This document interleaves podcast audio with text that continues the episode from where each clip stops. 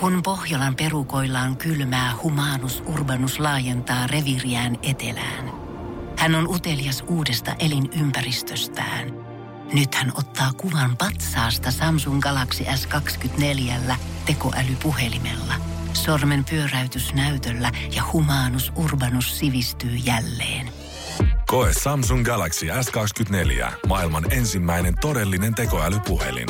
Saatavilla nyt. Samsung.com. Voise.fi.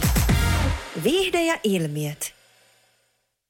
Ben Affleck, 49, valittiin People-lehdessä maailman seksikkäimmäksi mieheksi vuonna 2002.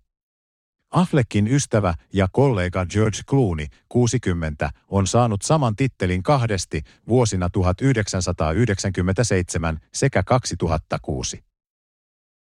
Affleck kertoo People-julkaisun haastattelussa, että asiasta on kyllä puhuttu. Hän on muutaman kerran maininnut, että hänellä on yksi titteli enemmän. George pitää tuollaisista tunnustuksista ja haluaisi varmaankin niitä lisää, mutta minulle riittää yksi, Affleck nauroi. Sekä Affleck että Clooney ovat molemmat myös näytelleet Batmania. Kyllä, meitä on kaksi Batmania, jotka ovat saaneet tittelin, Affleck jatkoi.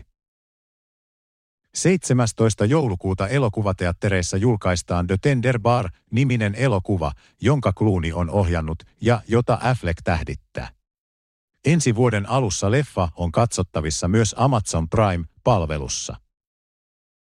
Elokuva seuraa nuorta miestä, joka ei tunne isäänsä ja jonka yksinhuoltajaäiti on tehnyt kaikkensa poikansa eteen. Voise.fi. Pohjolan hyisillä perukoilla humanus urbanus on kylmissään. Tikkitakki lämmittäisi.